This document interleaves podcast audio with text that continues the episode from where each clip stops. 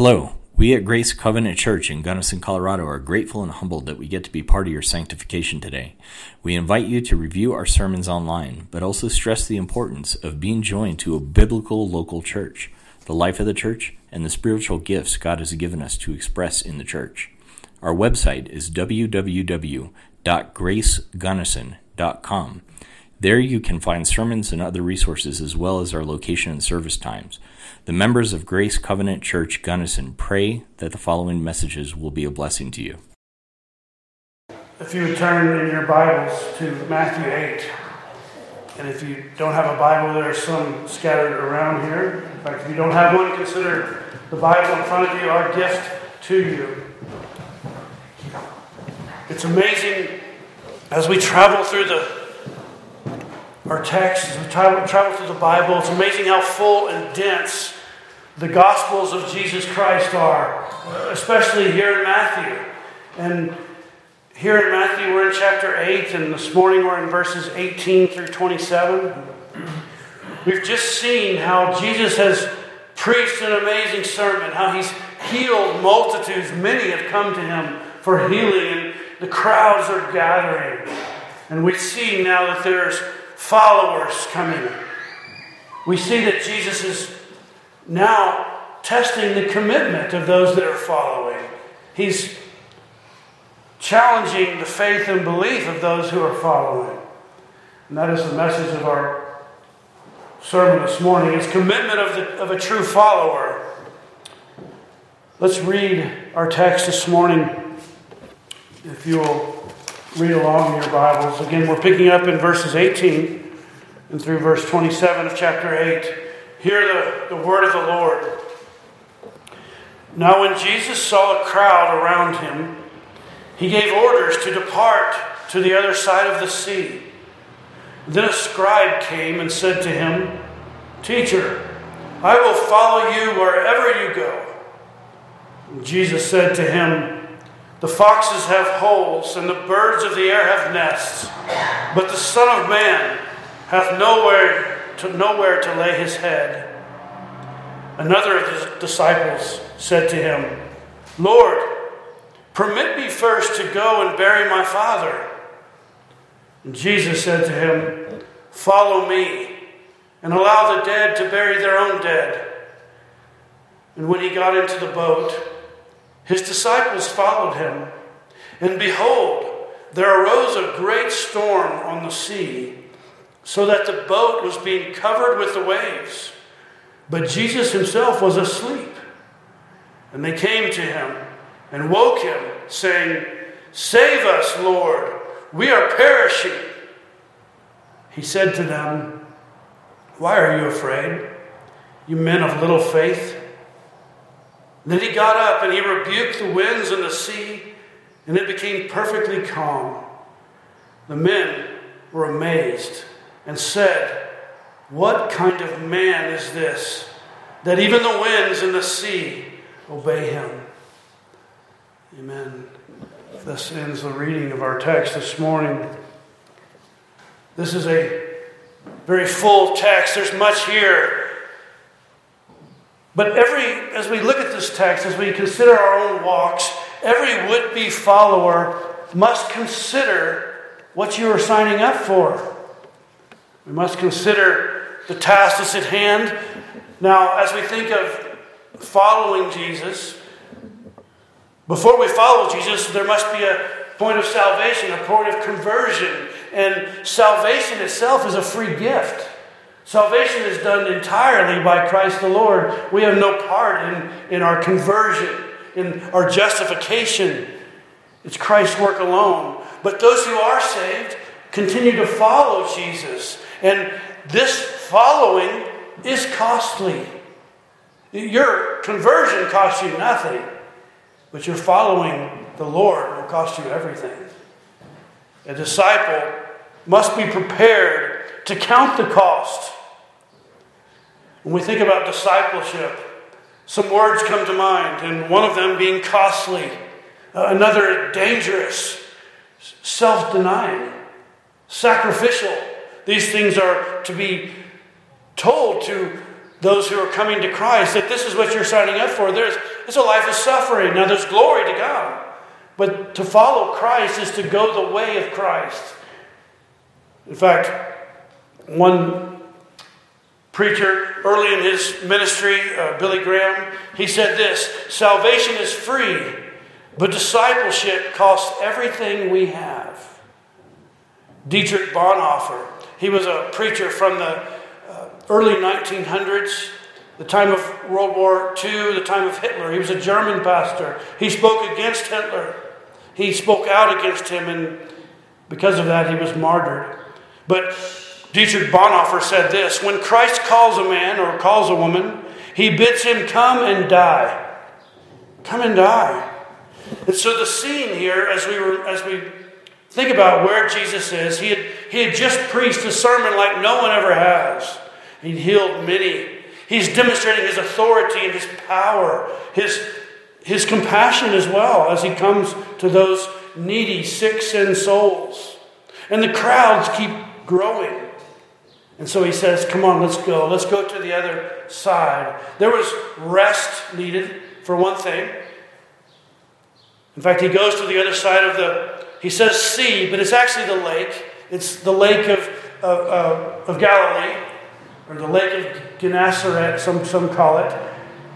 And in the ancient times, they would call it a sea, but it was actually a lake, it was inland. And first, we see these two followers. We're going to see three scenes, by the way. We're going to see two followers, and then we're going to see several followers, several disciples in the boat. But these first two followers, they are would be disciples, and they address Jesus, each of them in their own way. This is, this is very pertinent to us, it's very uh, uh, fitting for us, because this is a warning for each of us as we follow Jesus. The warning because there are many hindrances that will cause us to not follow. We will put up our own barriers. This keeps many from going on with God.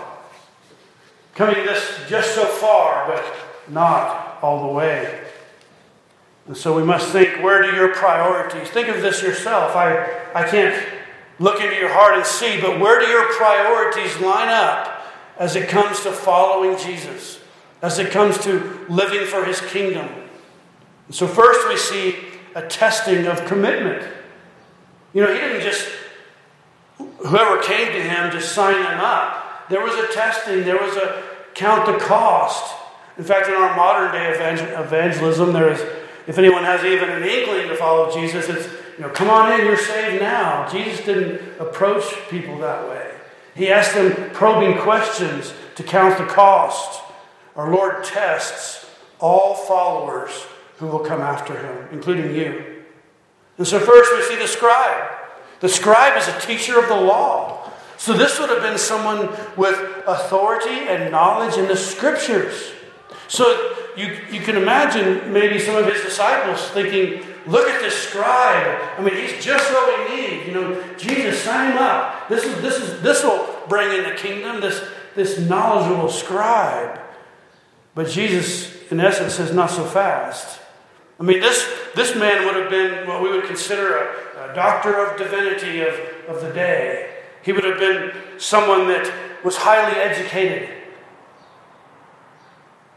But Jesus checks him we see first, we see that the scribe has a very assertive statement, does he not? I mean, who could say it any better than what he said? The scribe says, Teacher, I will follow you wherever you will go, you know, to the ends of the earth, right? I mean, it sounds just, wow, what a, he's, he's on fire, zealous, you know? And, but Jesus checks, Jesus knows our heart. He says, in essence, have you sat down and counted the cost? Have you considered what you're saying, what you're signing up for? He's testing the followers, this particular follower's personal comfort. He's saying, Have you counted the cost of the way that I am going? The scribe was, was ultra eager. I mean, he was enthusiastic, right? Much like many that we might come across who have a heat of the moment profession. Maybe they're at a, an event and they're overcome with emotion and they, in the heat of the moment, say, I'll follow Jesus without actually understanding that there is a path to follow. There is a coming to an end of yourself, to seeing the heinousness of your sin repentance and faith. And so we must remember that it's not merely a profession of faith, but do you possess faith? Is it something that has got a hold of you? Jesus is asking this person, this scribe, are you willing to give up home? Give up your home, give up your personal security. Are you willing to give up your personal plans and your expectations? Question for us, right? You know, I've got my plans. Well, maybe those don't line up with the way Jesus' plans are. Are you willing to give up all? To forsake all? Now, Jesus here is not speaking so much in regard to, say, poverty in the situation as he is to priority. And I, I can't help but continuing to remember later on in Matthew when Jesus' encounter with the rich young ruler. Do you remember that? And he says, Lord, what must I do to, to uh, inherit eternal life? Well, follow the commandments. And he said, Oh Lord, which ones? He named a few. Oh, yes, Lord, I've done all of those since my youth. Jesus, knowing his heart, says, Go and sell all that you have and give to the poor, and then follow me. And it says that the man had great wealth, and he went away sorrowful. Now, Jesus wasn't saying that every follower has to give away all of their things necessarily, but what he was getting at was the priority. This man, the, the rich young ruler, was a covetous man. And more than likely, the scribe here was in the heat of the moment, he was seeing all the crowd stirred up, and I'll go with Jesus, and you know, I'll be highly exalted. And Jesus is saying, No, I'm, I live a life of humiliation. If you were to come after me, this is the life you're expected. And so he's addressing our priority structures. Following Jesus is no walk in the park. Amen? If it's a walk in the park, you're probably not following Jesus. It's, it's a life of, of service, it's a taking up your cross, walking the way that he walked.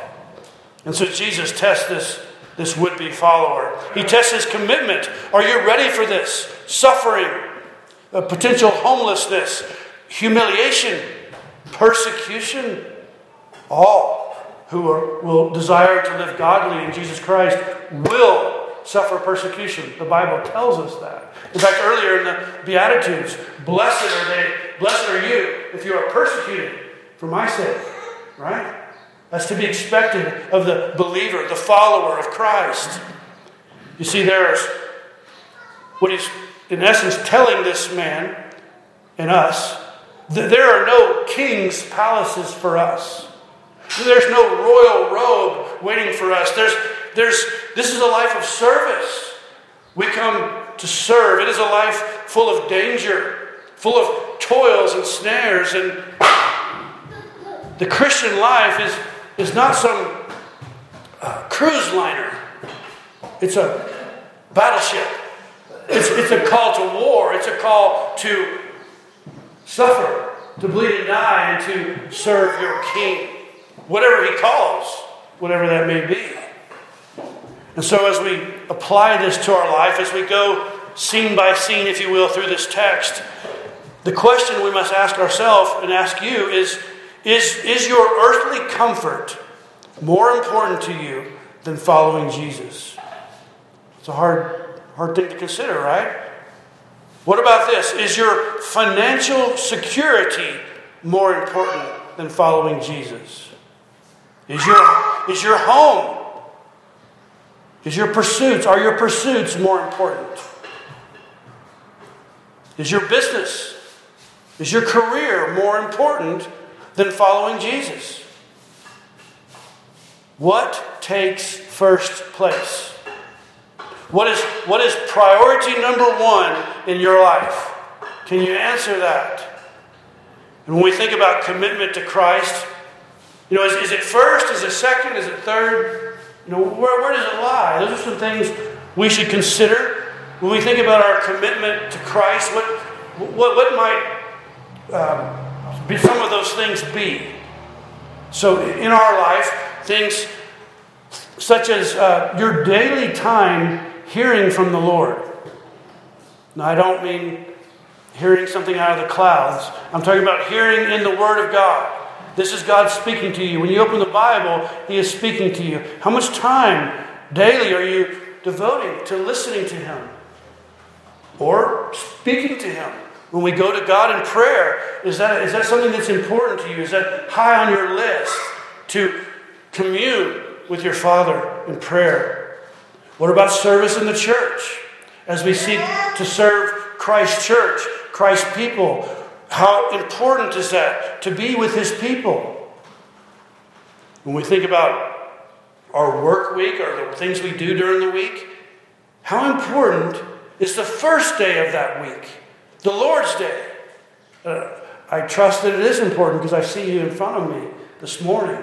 But to devote that first day of the week to honoring the Lord, to being in His house, to understanding that sacred day of worship, sitting under the preaching of the Word as we all are, to fellowshipping with the saints, to stimulating you to growth in the Lord as we invigorate, as we are invigorated by the Holy Spirit to go out and to survive the next six days until we can come back again and gather again I hope this is important to you. How about evangelism? The work that He's called us to, to be a witness to a dying, dark world.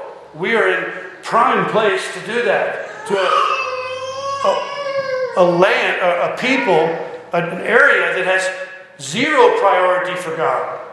We see it every day as we drive to the worship service this morning. There's no consideration of God. But we have a, a field that's plentiful to go out, and Jesus says that the harvest is ready. The workers are few. When you hear what Jesus said to this first scribe, did you catch Jesus' Jesus' description of himself? Did you catch the word he used? Don't miss this. He, he uses this often of himself in the Gospels. What does he say? the Son of Man. The Son of Man. This is, I hope you caught that. And most of you not growing up in a in the Jewish culture as maybe the first century hearers that heard this, but when he said Son of Man, that would have the Jews would have alerted to that very quickly. In fact, this scribe would have really alerted to it. Because this is a name that's only meant for one person, and that is the Messiah. He is, in essence, calling himself, claiming himself to be the Messiah by using this name. He is claiming that he is God in the flesh, that he is God with us, that he is Emmanuel. That's what he's saying right there, so don't cross over that. Son of Man. It's used some 88 times in the New Testament. That's a lot. But not only in the New Testament, in the Old Testament, it's used 107 times. 107. In fact, I want us to see how and where it's used is in Isaiah, excuse me, not Isaiah, in Daniel. If you want to turn to Daniel, so it's in the, the latter part of your Old Testament, so don't turn very far back. But uh, if you go um, Isaiah, Jeremiah, Ezekiel, and then Daniel, so right before Hosea. But if you look at Daniel 7, I just want you to see this because this is so important for us to know this for the rest of our time in the Gospels. So Daniel is getting visions. He's, Daniel is a prophet of the Lord. And here in Daniel 13, if you want to pick up there, he says, I kept looking in the night visions, and behold, with the clouds of heaven, one like a son of man was coming. And he came up to the Ancient of Days and was presented before him. And to him was given dominion, glory, and a kingdom that all peoples, nations, and men of every language might serve him. His dominion is an everlasting dominion which will not pass away, and his kingdom is one which will not be destroyed. Here he's speaking of the same kingdom that we've been reading about in Matthew. And that kingdom has a king, and it is the anointed one, the Son of Man, Jesus Christ. And Jesus Christ is now. Don't miss the importance because it is to the hearers at this time, it has been 400 years of silence. No prophets, nothing since Malachi. They have heard nothing from the Lord until John the Baptist, really. John the Baptist comes, and now they're hearing from the Lord. Now, this man Jesus says, I am the Son of Man, I'm the Messiah. So, put yourself in the place here. This title of Messiah is speaking of his, his, his humanity, his deity, and really the fulfillment of prophecy, fulfillment of Daniel. He is the last Adam. He is the one that came to reverse the curse that Adam brought. He is the anointed one to come. When we think about priorities, you and I, followers of Jesus, what was Jesus' first priority? What was his number one priority? It was to do the will of the Father. It was to do the will of the Father. Well, Jesus' disciples, you and I, followers, we are to be doing what Jesus was doing. Now, not in the sense of redemption, but following what he has, has um, taught us, what he is teaching us, what he is continuing to send us to do. So a true faithful follower follows his master. Which that means? That means it's our first priority. We must ask ourselves have we counted the cost? Are we determined to go where he sends, to do what he's commanded, suffer whatever he may call us to do, to seek first his kingdom and his righteousness? And now we come to the second scene, right? Here comes another disciple coming after Jesus. They haven't got on the boat yet, but they're going towards the boat. There's lots of followers, you see, but there's different commitment levels of these followers. Some are not going to be true followers, some are going to turn away. Some are going to go all in. They're going to get on the boat and they're going to stay with Christ. Notice his first statement. It's in a it's really in a question form. It, it doesn't have a question mark, but it, it sounds like a question. You know, Lord, permit me to go and bury my father.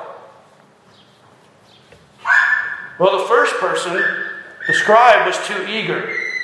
He was much too eager to follow, but this second one, he's much too unready to follow. You see, he's got an, an excuse. Now, we might say, well, you know, family's important, and, you know, Jesus, don't you think it's more important to go take care of your family? He's not saying that family is not important. What he's addressing in this whole context is your priorities. Where, where does your priorities lie here? This is what he's trying to call our attention to. And so Jesus tests his commitment. He, he tests this excuse maker. How many excuses do we make from time to time? Or we're full of them, are we not? We can, we can excuse our disservice to the Lord, our, you know, I'll come later, Lord.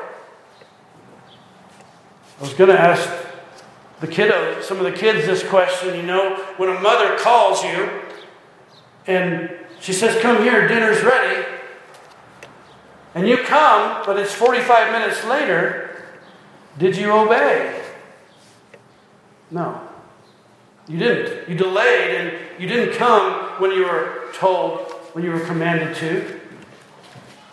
And we like that. We do, we do that too as adults, you know. I'll, as soon as I finish this, Lord, coming, Lord. Lord says, Come, follow me. See, his, his answer here, Jesus' answer, emphasizes that nothing can take priority, priority over him and following him. Even good things, like family, good things like our work. He's saying your priority needs to have Christ at the center, Christ at the first part. Jesus disallows excuse making. Like I said, it may be considered hard sayings here, like, Jesus, can't you, You know, can't you see that? But in the culture, so when we think about the culture of the time, this person is not saying, more than likely, he's not saying, my, my father's already dead, let me go bury him. Because he'd probably be stinking pretty bad. They didn't have embalming practices. What he's probably saying is, My father's in the later stages of life, and let me attend to him until he passes, and then I'll follow you. So it was that type of excuse making. And basically, he's saying, when he says, Let the dead bury their dead, he's saying, Let the spiritually dead bury the physical dead. That's what he's getting at. He's saying, he's saying I want total commitment, not excuse making. He, Jesus is saying, I will be second to nothing. In fact, if I am not first, I'm, I'm last. He says, Come and follow me. Let, let, the, let the worldly take care of the worldly. You come and follow me. We have, we have a job to do. What he's dealing with, what Jesus is dealing with, is delay tactics that all of us are quite good at. He's dealing with procrastination and, and excuse making. He says, Come and follow me. We have a message to preach. We have a gospel to get out, a gospel to proclaim. We have a ministry to fulfill. Come, follow me. This is what I've called you to do. In fact, he's saying to his would be followers, you and I, if I am truly Lord, then follow me. Now, if I'm not your Lord, then go do what you want to do. Go follow your own ways. It'll lead to destruction. But he says, if I am Lord, the one who's come to save you, then follow me. Many of us, many of us, even many Christians, are greatly hindered by things that are good, things that are lawful. But we put them in the wrong priorities. We rank things higher than the things of Christ's kingdom. Things that are good. But the problem is where we put them. We put things in front of Christ, in front of following Him. Have you counted the cost in following? Some of our songs to, that we sing to, to leave all and follow Jesus. Are your personal interests taking precedence over Him? You see, if He is Lord, and He is, but if He is your Lord, then His work and His kingdom will take precedence over all. So when we think about our priorities, your physical life, your business, your job, your hobbies, should all become subservient or behind those things of Christ, following Him. We should leave worldly business to worldly men we should let secular business take a back seat to your spiritual business. It doesn't mean don't be diligent with your work, it means don't put that before your spiritual life. Don't get things out of order. George Whitefield, one of the greatest preachers the church has ever known. Back in the 1700s, George Whitefield, he preached this. He said this Let your worldly business be left undone rather than you should neglect to follow Christ. No business, though ever so important, can justify a, neg- a, neglect of true religion. That is the word of Jesus Christ, neglecting that. Friends, when each of us cross over that great divide, cross over that, that precipice and enter the life to come, these vain pursuits that many of us hold on to will mean nothing Nothing in comparison to our eternal destiny. And so we need to live this day with that understanding, devoting our life to the things of the Lord, to following Him and what He's commanded us in Scripture. To be able to say, as Paul did, you remember he said, For me to live is Christ, or for me to die is Christ. So whether I live or whether I die, it is unto Christ. That understanding that it's all about Him. Now, it wasn't before he was saved. Before he was saved, for Paul, it was about, it was about works religion. It wasn't about true religion. It was about doing this and doing this and following the law, the things that he thought was going to save him. But after he was saved on the road to Damascus, things changed for him. He understood that Christ had died for him. He understood that Christ is the one that brings redemption. And now I want to live for him. He wanted to preach the gospel to those, the, the Gentiles.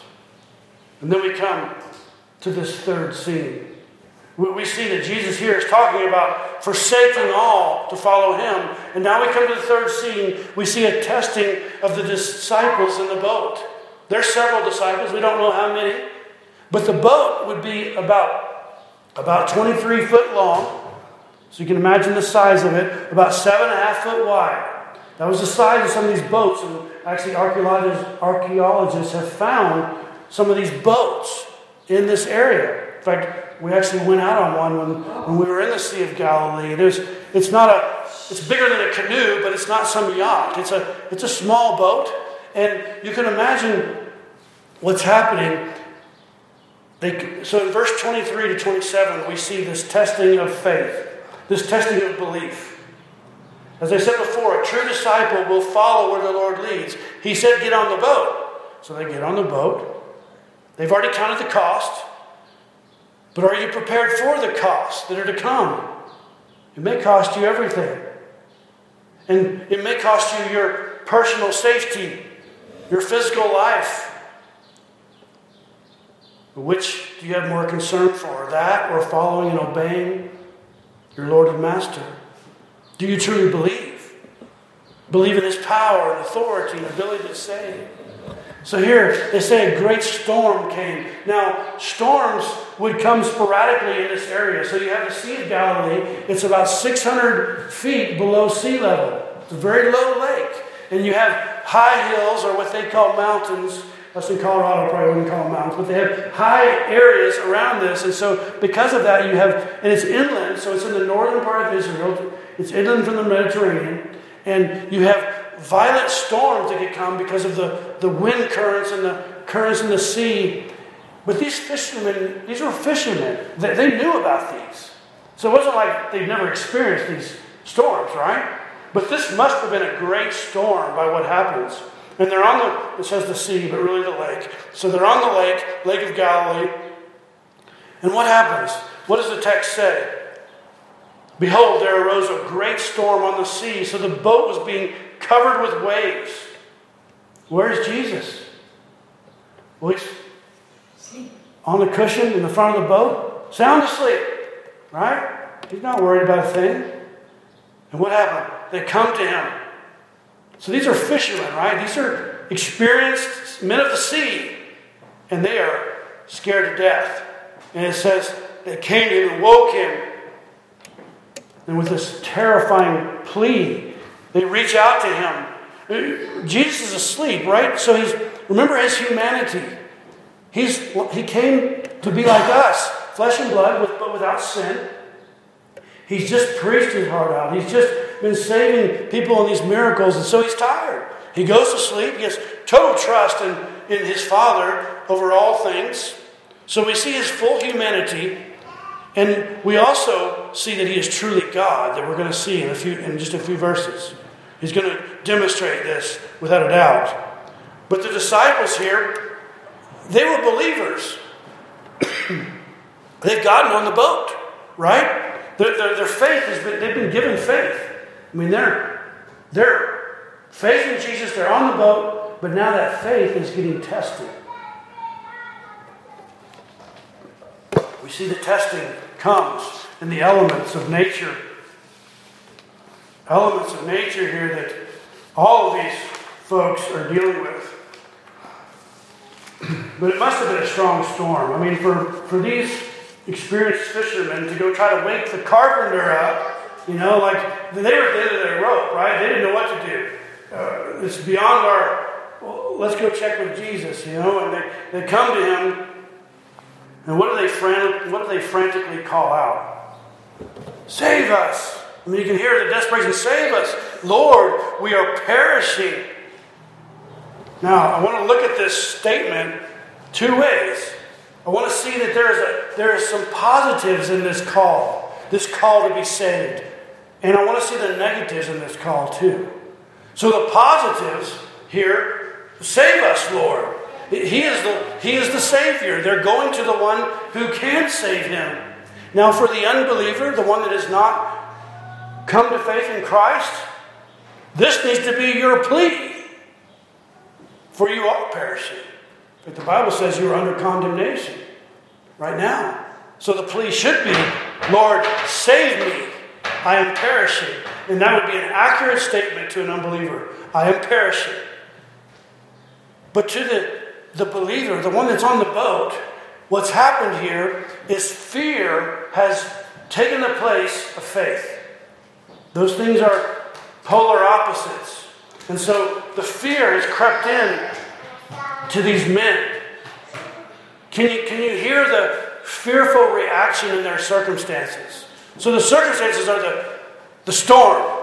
It's as if they're saying, Lord, where are you? Now, you've all been in storms, I, am sure. If you haven't been in a storm, you haven't lived long enough, but I can tell we've all been in storms, right? Okay, these are things that we might cry out in our unbelief Lord, where are you? I mean, where are you in this horrible circumstance? Lord, you're asleep? Wake up. You're asleep? How can you sleep? You know, here we are pleading as if we know more. Lord, don't you see the trouble I'm in? I mean, this is so bad. No one, has, no one has ever been in this, this kind of trouble, right? Do we not do that? I'm the only one. Poor me. Lord, don't you even care? In one of the other Gospels, it said they, they, they, they call that to him, Lord, don't you even care? Is that not what we do when we think we're at the end of our rope? Lord, don't you even care? We're questioning his love when we say that. Don't you love me? Lord, you are the one, and or maybe this, Lord, you are the one that called us out on this boat in the first place. right? You've been called, God sent you somewhere. Lord, you, you brought me out here. And so we're, we're almost like those Israelites of old. You know, Lord, were there not enough graves on the, on the shore that you had to bring us out here to die in the bottom of the sea? You know, the, the unbelief that's just being stated here. This is, this is franticness, worry and anxiety. In fact, worry and anxiety say two things. What they say is they, they say that we question the Lord's care. We question his love and compassion. That's what we're doing, whether we admit it or not. The other thing worry and anxiety does is we question God's ability, his power to, to do to, to save, basically. That's what we're doing. What is Jesus' response?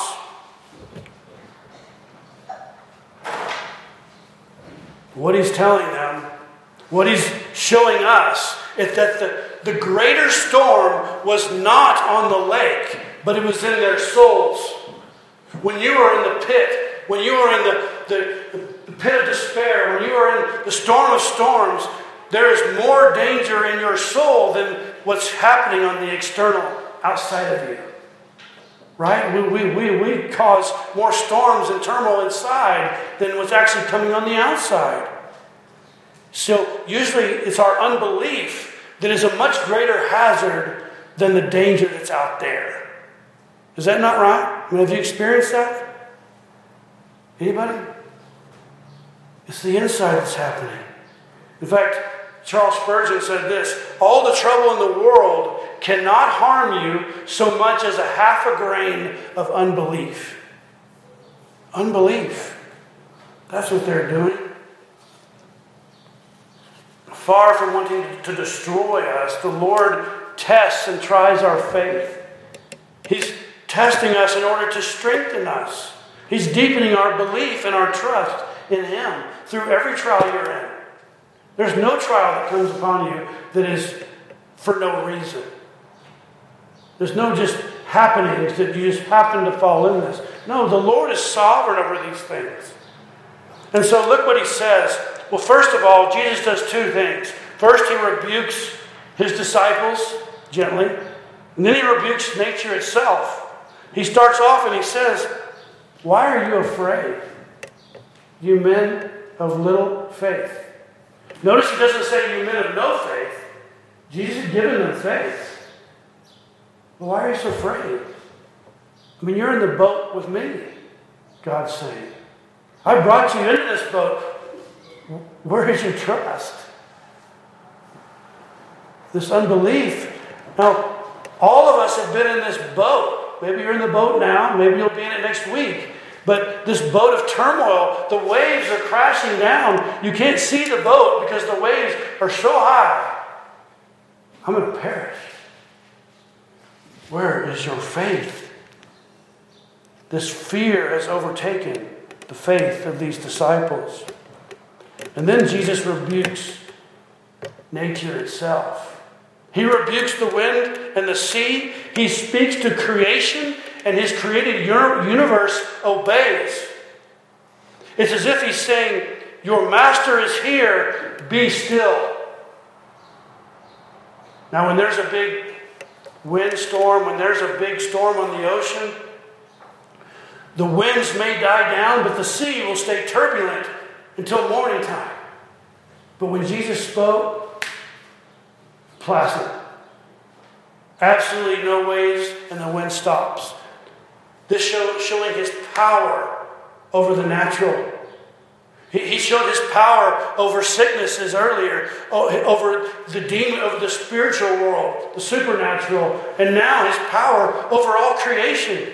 He, for the word, immediately everything went smooth. It shows his, his true sovereignty that nothing happens outside of his direction. There's no um, coincidences. The same power that rules the thunder, that controls the flashes of lightning, also rules the calm and the still. The same God is over control of both of those. The, the psalm that Chris read earlier from Psalm 107 speaks to this of the stilling of the waters and the stilling of the sea. There's another psalm in Psalm 89 where the psalmist speaks to the same power of God. This is here, I'll read it to you. Psalm 89, verse 5 through 9. The heavens will praise your wonders, O Lord, your faithfulness also in the assembly of the holy ones. For who in the skies is comparable to the Lord? Who among the sons of the mighty is like the Lord? A God greatly feared in the council of the holy ones, and awesome above all those who are around him. O Lord, God of hosts, who is like you? O mighty Lord, your faithfulness also surrounds you. And then verse 9, you rule the swelling of the sea. When its waves rise, you still them. This is the power of our God. This is the power of our God over the storms that you will go through. And what happens next? Here at the last, the men on the boat are amazed. I mean, they have gone from fear to, to calmness to awestruckness. They have, most likely, they have been in this fear of self preservation, like, you know, we're going to die, that type of fear. And now it's turned to a holy fear of God. I mean, only God can do this. They just saw a man speak to creation, and creation listened and obeyed. Have, have you ever seen that? We've never seen that in the flesh. These men were amazed, astonished. They were probably scared to death. I imagine they were more scared now when the calm happened than they were in the storm. I mean, because they, they, knew the power of Jesus, but now they're in the boat and they see it and they're like, what is their reaction? Who is this man? Even the winds obey him.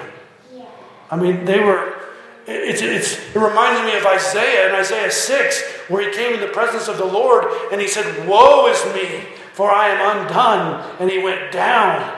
And Peter, when Peter got a revelation of Jesus the, after the resurrection, and Peter said, Depart from me.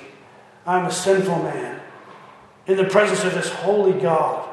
Or John, or the Apostle John in the book of Revelation, where here he is and he's confronted with the Lord Jesus. And he says, When I saw him, I fell down like a dead man. That's what happens when you and I, as sinful men and women, come into the presence of, holy, of a holy God. It is all fear. They said, What kind of man is this? I ask you, have you come to the end of yourself where you have caught a glimpse of Jesus and you exclaim your own self, What kind of man is this? Oh, this is God. This is our beautiful Savior. This is Jehovah. God was with them. He, he was in the boat with them, do you see? In fact, more than that, they were in the boat with Him. They're in the boat with God in the flesh. And they're questioning, Lord, we're going to perish. Do you realize, believer, that you're in the same boat with Jesus? If you have been saved by His grace, by faith in the Lord, you are in His boat. You are secure in this boat. Do you know how much God loves you? That you can trust Him in all circumstances that He brings your way. The boat and the seas that the boat drift on are all under the control of a loving God. Why are you fearful? Oh, you ye of little faith. Why are we fearful? Our faith, believer, does have faith, even though it may be little. And our faith doesn't keep us saved. Don't confuse your assurance of salvation with your salvation. They were on the boat. They, they were experiencing lack of assurance. We're going to perish. Jesus says, I've got you. I've got the boat. I've got the ocean. I've got, I mean, the deepest you could fall. If you fell to the bottom of the ocean, I, I still have you. You're still mine. That's what he's trying to tell us here. You know, he sends the trials to us to strengthen our faith. If you had no trials, if life was just like it was today, sunny and glorious out there, and you had no storms, your faith would not be very strong because it would not be tested. But life's not like that. He tests those whom He has called. When I, I, want you to realize this when you experience a hard trial, never let a hard trial pass you by without understanding the lesson that God is trying to show you. Christ is our steady anchor. And He is the one who steadies us and holds us fast through all these storms. Many times, to realize the worth of the anchor, we need to feel the strength of the storm. And then the next time, we hold tighter. Because we know He holds us tight. He is teaching us in our storms, in our trials, to rely completely on Christ, not on ourselves. We have a tendency to rely on self. In fact, in our American culture, self reliance is prized. But that's not what Jesus teaches. He says, rely on me. Rely on me. Trust in me. Our strength and courage and courage come from the Lord, not from ourselves. As we close, I want to read another passage from Isaiah 43. We have this on a picture in our hallway as we leave the house. Isaiah 43, 1 through 3. Listen to this. But now, thus says the Lord, the Creator, O Jacob, and He who formed you, O Israel, do not fear, for I have redeemed you. I have called you by name. You are mine. When you pass through the waters, I will be with you. And through the rivers, they will not overflow you. When you walk through the fire, you will not be scorched, nor will the flame burn you. For I am the Lord your God, the Holy One of Israel, your Savior. Fear not, believer. Fear not. He says, I will be with you. His people are always safe and secure, all the way to the end, all the way till eternity. And what the Lord is doing here I pray with you this morning as He is instructing us in His ways that the Lord will test the commitment of His followers. Have you counted the cost? And the Lord will also count, He will also test our faith in the storms so that we will lean harder upon Him, leaning upon Jesus, throwing ourselves upon Jesus. When we think about the demands of discipleship, the cost of discipleship, following Him, discipleship is thrilling. It's thrilling. It's full of all kinds of things. It's a life of going out into the deep waters. It's not the, the cozy, just stay on the beach. He calls us to a, a dangerous calling, going out into the deep waters, trusting Him, following Jesus. So remember this. Remember this. Our loving Lord and Savior Jesus, He became poor for you, for me. He humbled Himself. He humbled Himself by coming in the likeness of men. He humbled Himself all the way to the point of death. He humbled Himself by going to the cross. I want you to know what He left. He left the throne room on heaven. He left glory to come here, to this sin cursed world, to save lost sinners. That's what He left. If He's willing to leave that, what are you willing to leave? Believer, what are you willing to leave to follow Jesus? Is there anything that you wouldn't leave? Can you? I, I hope not. What is your commitment to Him? Where is Jesus in your life's priorities? Think about that as you go through your week. Where is He in my priorities? The commitment of every true follower is all in. All in. Meaning, He's going to ask you, Will you follow me? What is our question? Well, where's that? No, no, we don't get to ask that. He says, Will you follow me? Yes, wherever he takes. Wherever you, wherever you lead me, I will follow, is the plea. And I pray that each of us can say that today and that we trust him in the storm, looking to Jesus, our Savior. Amen. Let's pray. Oh, Father, may we heed this text. Oh, this, this boat that these disciples on, we understand this. We understand when the waves are covering us up. We understand the thought that we are we feel as if we are perishing and nothing can save us. Lord, may our plea be, Lord, save us. Save me. Lord, may we, may we have faith to trust you in the storm, to trust you no matter what we go through, that you have called us to this and that you are sovereignly over every single circumstances that any of us will ever be in. And Lord, for the one who is yet to come to you by faith, who is yet to truly believe, Lord, I pray that that would be their plea too. Lord, save me. I am perishing. Father, let none perish under the sound of my voice, but may they run to you for safety and security and for salvation for you are a great, loving Savior. We thank you for your Son. We thank you for this word. May it penetrate our heart and may we meditate on it. We thank you, Lord. Give us strength to our faith. Give us perseverance to follow you. May we count the cost and leave all, forsake all to follow Jesus. It's in His name and for His sake that we ask these things. Amen.